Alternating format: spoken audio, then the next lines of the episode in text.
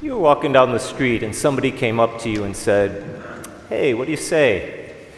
Depending on what part of the country you're from, you'd probably take it to mean something like, What's up? How's it going? But imagine they slowed it down and changed the intonation a little bit. And they said, What do you say? What do you say? Almost certainly, you can picture some parent giving the evil eye to their child. Just received a gift. What do you say? We can teach someone to say thank you. We can teach someone to write a little polite note. We can teach someone to reciprocate a gift received with a gift given. But we can't teach someone to be grateful. We can't teach someone to have gratitude. Where does it come from? You see that beautiful example in the gospel today, right? And we all know it's kind of meant to make us think about gratitude and what are we thankful for. But why does one leper have it and the others don't? I really think at the end of the day, that's the question Luke is teasing out among us. How is it that one truly becomes thankful? It's interesting that the church pairs up that gospel with the first reading. Naaman, right, if you know the backstory, he has leprosy and he needs to be healed, obviously. And so this little Israelite girl tells him, he's not an Israelite, go wash yourself in the river. He's cured miraculously. And what does he do? He does what any one of us might want to do. He gets a gift together and he wants to give it back, this little girl, to give to Elisha, the prophet. And Elisha says, No, don't give it to me. I'm not going to take it. And it's not any sort of false modesty. Oh, shucks, you know, Naaman, I, I really don't need that toaster. He just says, No, don't give it to me. I refuse to accept it. So, what's going on? On the one hand, we have the gospel that would please any parent, and we have the first reading that would shock anyone else. Well, who's the one that the gratitude is being shown towards, obviously? It's towards God. In the first reading, it's towards Yahweh. In the gospel, it's towards Jesus. And you can never thank God by reciprocating with a gift. You can never thank God by giving back something. But what you can do is you can call other people into that experience. And when that one leper comes back and he throws himself on the ground, yes, he's giving thanks, but what he's doing in a very public way is saying, Isn't God amazing? Isn't God wonderful? Giving glory and thanks to God. But those two go together. There's no gratitude to God without glory. And if you're giving glory, you're doing it in a way that others can see. In the old form of the Mass, before the Second Vatican Council, no, I didn't celebrate it, but I've read about it. What the priest would say just before he consumed the consecrated host and drank from the precious blood, he would say this little prayer to himself. It's from Psalm 116. He would say, How shall I repay the Lord for all he has done for me? I shall raise the cup of salvation and call upon the name of the Lord. Here's the priest. He's about to take the precious body and blood. And what does he say? What he says is, How shall I ever repay the Lord for all he's done for me? You can hear the echo of Naaman the general. How in the world can I show gratitude? And what does he say? I will raise the cup of salvation and call upon the name of the Lord. I say this with deepest reverence, but what he's doing is giving a toast to God. That's what it is. What is a toast but to raise the cup of that for which you are thankful and to call upon the name of the one you want to toast? Now, I suppose you could give a toast to someone all by yourself, but that'd be a little weird, right? When's the last time you toasted someone alone?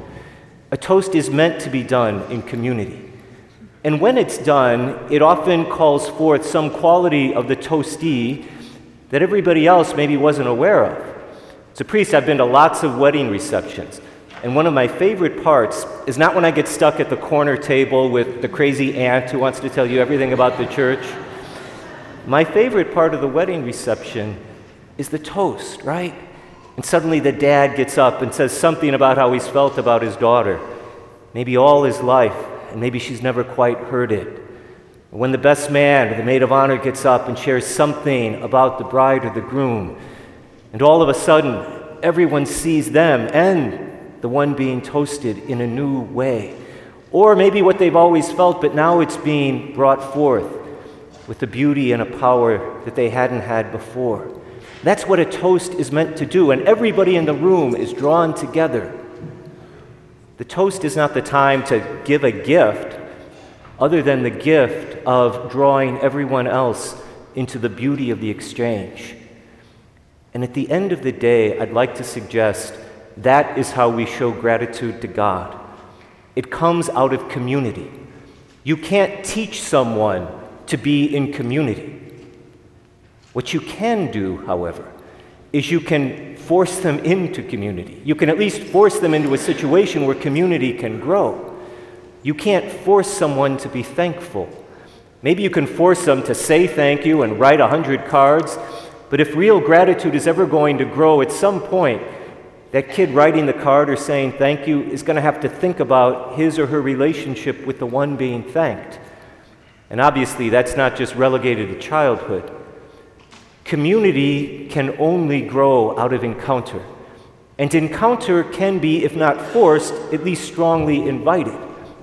You can be told by your boss, I'm going to volunteer you to go to this party for our company. You can be told by your spouse, hey, we're going to this. We're going to visit these people. You got to come along with me. You can be told by someone in your church community, or invited at least, hey, please come. We've got these communities for the kingdom. I really think that's why Father Trout pushes that so much because he's seen what it looks like, and now hundreds of you have as well. You can invite someone in. That's what discipleship looks like. And oftentimes, it doesn't begin in the church. I'll be brutally honest. When everyone gathers on Sunday, that usually isn't the time for building new community that wasn't there before. It's a wonderful celebration of community, and sometimes community can grow. But most of the time, community, if there's none whatsoever, it grows in subtle ways, in baby steps. When you see that person at Starbucks or on the job or out on a run who's there all the time, that's where community starts. Hey, you got a minute? Can I talk? And maybe then we begin somehow over time to share our faith. Because if we share our faith, now we're doing what the leper did in a very subtle way. That's what discipleship looks like. It's not brain surgery. And when you see a church that's full, like here on Sunday morning, what you're doing is you're celebrating and you're deepening a community that has already begun to grow. You can't force someone to be thankful. You can invite someone into the process of gathering. And if our faith means what we say it means, if we really are made in the image and likeness of Christ, if we really are wired to be in communion, if we are meant to be together, then automatically the Holy Spirit takes over. It takes time. We have to overcome cur- fear, maybe, or awkwardness. We might need a little extra courage to help that happen, but it works. And if it didn't work, we wouldn't still be doing this 2,000 years later. If you want gratitude, you have to start with community. I firmly believe that. And if you want to receive the grace that is offered, you have to learn to be thankful.